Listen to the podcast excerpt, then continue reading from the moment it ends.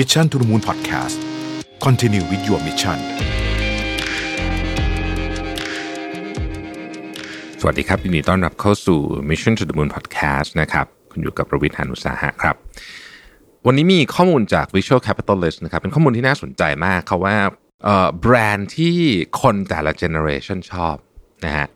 คือแบรนด์อะไรบ้างนะครับ เอางี้ก่อนเวลาบอกว่ารักหรือชอบเนี่ยนะฮะเขาเวัดกันอะไรบ้าง วัดกันที่มุมไหนบ้างนะครับ มุมที่หนึ่งคือมุมของตัว user นะครับก็เป็น relationship ระหว่างตัวแบรนด์กับตัว consumer เช่นเคยซื้อใช้ใช้บ่อยแค่ไหนอะไรประมาณนี้นะฮะ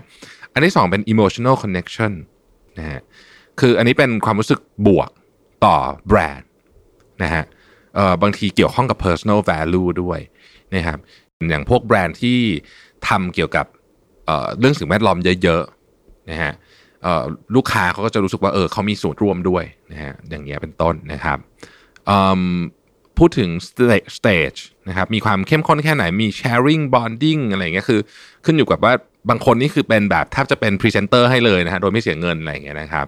แล้วก็มี intimacy score นี่ก็ range ใน component ต่างๆนะฮะก็กล่าวโดยสรุปก็คือเป็นเรื่องของความรักความชอบแบรนด์นั่นแหละ ตรงไปตรงมาตามนั้นนะฮะก็มาดูกันที่ แต่ละ generation เริ่มต้นที่ Baby Boomer ก่อนนะครับ Baby Boomer เนี่ยก็อายุ 55-64 เนาะตอนนี้นะครับพูดถึง Baby Boomer นะครับแบรนด์ในใจอันดับหนึ่ง อันนี้คือที่สหรัฐอเมริกานะฮะต้องเรียนอย่างนี้ก่อน คือ Amazon นะฮะคือ Baby Boomer ก็เป็นวัยที่ซื้อของออนไลน์เยอะเหมือนกันนะครับ ก็เป็นนักช็อปอยู่เหมือนกันเนี่ยเขาก็รู้สึกว่านี่แหละ Amazon เป็นแบรนด์ในใจอันหนึ่งเลยนะครับ อันดับ 2 ก็คือ Toyota นะฮะ Toyota อันดับ 3 คือ Apple อันดับ 4 คือ Costco Costco นี่เป็นร้านลดราคานะฮะซื้อของทีละเยอะๆ คล้ายๆแม็คโคร คนนิยมทีเดียวนะครับ ระดับ 5 คือ Macy's นะฮะ Macy's ก็เป็นห้างสรรพสินค้าอีกอันหนึ่งนะครับ อันลำดับที่ 6 คือ Hershey's นะฮะ Hershey's เป็นแบรนด์เก่าแก่มากนะครับ อายุ 125 ปีแล้วนะครับ ก็ ต้องบอกว่า Hershey's เนี่ยมีพวกสินค้าที่เป็นอย่างช็อกโกแลตร้อน กินแล้วจะมีความรู้สึกว่าย้อนหลังกลับไปถึงวัยเด็ก คืออันเนี้ยเขาเขียนชัดเจนว่าเชื่อมโยงกับความรู้สึกในวัยเด็กได้นะครับ อันที่7คือ HP นะฮะ8คือ Pillsbury 9คือ Kellogg นะฮะ Kellogg ก็คอนเฟลกพวกนี้เนาะพวกซีเรียลต่างๆนานาซึ่งเหล่า baby boomer โดยเฉพาะคนที่อยู่ที่อเมริกาก็จะกินมาตั้งแต่เด็กๆนะครับแล้วก็ลำดับที่ 10 คือเบปซี่นะฮะ น่าสนใจว่า Coke ไม่ติด 1 ใน 10นะฮะผ่านเอ่อเบปซี่ชนะเข้ามานะครับเป็นหนึ่งใน10นะเบบี้บูมเมอร์อะเช่น X นะครับรุ่นผมนะฮะรุ่นผม 35ถึง54 นะครับ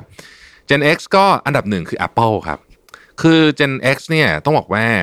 Apple เนี่ยเปิดตัว iPhone นะซึ่งเป็น Product ที่สำคัญที่สุดของ Apple เนี่ยในปี 2007 นะครับ ซึ่งตอนนั้นเนี่ยตอนนั้นนะขนาดนั้นนะฮะ Gen X อายุ 22ถึง41 ซึ่งก็ต้องบอกว่าพอเปิดตัวมานี่ทุกคนก็คือแบบ ตะลึงนะฮะตะลึงมากว่าแบบโอ้โหโทรศัพท์นี่ปุ่มได้ด้วยเหรอนะครับ แล้วก็เป็นจุดเริ่มต้นนะก็ทำให้คนที่เติบโตมาพร้อมกับ iPhone ตั้งแต่เจเนอเรชันแรกหรือว่า even iPod ตอนนั้นเนี่ยเข้าสู่ Apple Ecosystem นะครับแล้วก็ยินดีที่จะจ่ายแพงหรือว่ายอมเป็นเป็นสาวงสาวกหลายคนอันนี้ที่ผมคุยนะฮะก็คือใช้มากกับตอนนั้นนะครับอันดับสองคือ Amazon นะครับถ้าอยู่ที่เอ่ออเมริกาเนี่ยยังไงคุณก็หนี Amazon ไม่น่าจะพ้นนะฮะ อันดับ 3 คือ Netflix ครับเอ่อ Netflix เนี่ยน่าสนใจนะครับเพราะว่าจะว่าไปคนในวัยนี้เนี่ยนะฮะเป็นวัยที่มีเวลาดูซีรีส์ดูหนังค่อนข้างเยอะนะเอิ่มต้องบอกว่า performance ของ Netflix เนี่ยนะครับเอ่อ target group ของเขาเนี่ยก็อยู่ในกลุ่มนี้ด้วยนะฮะอันที่ 4 คือ Jeep ครับ Jeep นี่ก็คือรถแบรนด์ Jeep นะฮะ Jeep Chrysler Jeep เนี่ยนะครับก็เป็นแบรนด์ที่คนชอบด้วยหลากหลายเหตุผลบางคน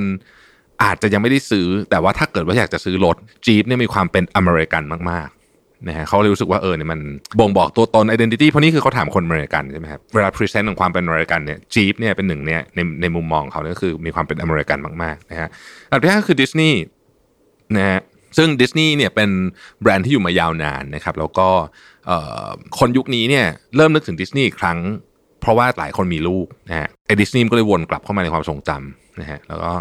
ก็เลยเป็นแบรนด์ที่คนรักคนนึกถึงนะฮะอันดับที่ 6 คือ Ford นะฮะรถยนต์ อันดับที่ 7 คือซัมซุงครับนะฮะซัมซุงเองก็ตีคู่มาเลยนะฮะ จริงๆแล้วเนี่ยก็สูสีไล่บี้มากับ Apple มาตลอดอยู่แล้วนะฮะ คู่แข่งตลอดการ อันดับที่ 8 คือ Xbox นะครับสำหรับคนเล่นเกมผมไม่ค่อยเล่นเกมก็เลย ไม่ค่อยรู้เรื่องนี้เท่าไหร่นะฮะ อันดับ 9 คือ Walmart นะครับก็คนยุคนี้เติบโตมาในยุคที่ Walmart ยิ่งใหญ่มากนะฮะตอนนั้นนะฮะตอนนี้ก็ยังยิ่งใหญ่อยู่นะ แต่ว่ามันมีอยู่ยุคหนึ่งที่แบบ Walmart คือครองทุกอย่างแล้วก็ต้องไปซื้อของต้องไป Walmart นะครับอันดับที่สิบก็คือ Nike นะครับคนยุคนี้ก็เริ่มกลับมารักษาสุขภาพกันมากขึ้นนะครับใน Gen C กับ Millennials อันนี้ก็คือเอา 18 ขึ้นไป 18 ถึง 34 นะฮะแบรนด์ดับหนึ่ง PlayStation นะฮะคือเจเนอเรชันนี้ก็เติบโตมากับเกมจริง ๆ เลยนะฮะคือเกมเป็นเหมือนกับวิถีชีวิตเป็น culture นะฮะเป็น culture ของวัยเลยก็ว่าได้นะครับอันดับที่ 2 คือ Amazon นะฮะ Amazon นี่คือไม่หลุดจริงนะฮะเก่งมากสุดยอดมากนะครับเพราะว่า Amazon เนี่ยเอ่ออย่างที่บอกฮะถ้าอยู่อเมริกาหนียากนะครับอันดับที่ 3 คือ Target นะฮะอันดับที่ 4 คือ Disney นะฮะ5 Ford 6 Jeep นะครับอันดับที่ 7 คือ Apple จะเห็นว่า Apple เนี่ยอิทธิพลต่อคน Generation Z หรือ Millennial น้อยกว่าคน Gen X นะฮะ แล้วก็อันดับที่ 8 คือ YouTube นะครับเขาบอกว่า 38%ของคนที่ตอบเนี่ยบอกว่าไม่สามารถอยู่ได้ถ้าไม่มี YouTube นะฮะอันดับที่ 9 คือ Xbox แน่นอนนะฮะก็เกมเหมือนกันนะฮะเขาบอกว่า Xbox เนี่ยถ้าเป็น Gen Z คือเด็กเลยเนี่ยนะครับ18ถึง24เนี่ย Xbox นี่อันดับหนึ่งแต่นี้เราพูดรวมกันนะฮะ PlayStation เลยเป็นอันดับหนึ่งนะครับแล้วก็อันดับที่ 10 คือ Nintendo น่าสนใจว่าสำหรับกลุ่มคนที่เป็น Generation เด็กหน่อยเนี่ยมีเกมเนี่ยอยู่ในนี้ถึง3นะฮะ แล้วก็ทุกอย่างนี้มีความออนไลน์เกือบหมด ถ้าไม่นับจีบกับฟอร์ดซึ่งเป็นรถยนต์นะฮะข้อมูลอันเนี้ยมันน่าสนใจตรงไหนรู้ไหมฮะผมคิดว่าเราสามารถไปต่อยอดในเชิงว่าเวลาเราจะทำ Product เนี่ยบางทีลักษณะของแบรนด์หรือว่าคู่เทียบเราทำ Product ต้องเลือกคู่เทียบมาเนี่ยจริงๆต้องดูด้วยนะว่าแบรนด์นั้นน่ะเขาแข็งแกร่งใน generation ไหนนะฮะ เออ อันนี้สำคัญมาก ถ้าเกิดแบบที่เป็นโซเชียลมีเดียนี่ชัด คือเด็กๆไม่เล่น Facebook เล่นน้อยมากนะครับ แล้วก็ Twitter ก็เล่น แต่ว่าตอนนี้เนี่ยเด็กๆก็อาจจะค่อยๆกำลังจะ migrate ไปอยู่แพลตฟอร์มอื่นหรือเปล่าเนี่ยเราก็ต้องตั้งคำถามพวกนี้ เพราะฉะนั้นเนี่ยแบรนด์มันก็มีความเป็นลักษณะแบบนี้เหมือนกัน คิดว่าอันนี้น่าสนใจนะครับ ใครอยากดูรายละเอียดเพิ่มเติมเข้าไปใน Visual Capitalist นะครับ แล้วก็ search the most loved brands by generation ขอบคุณที่ติดตาม Mission to the Moon นะครับ สวัสดีครับ Mission to the Moon Podcast Continue with your mission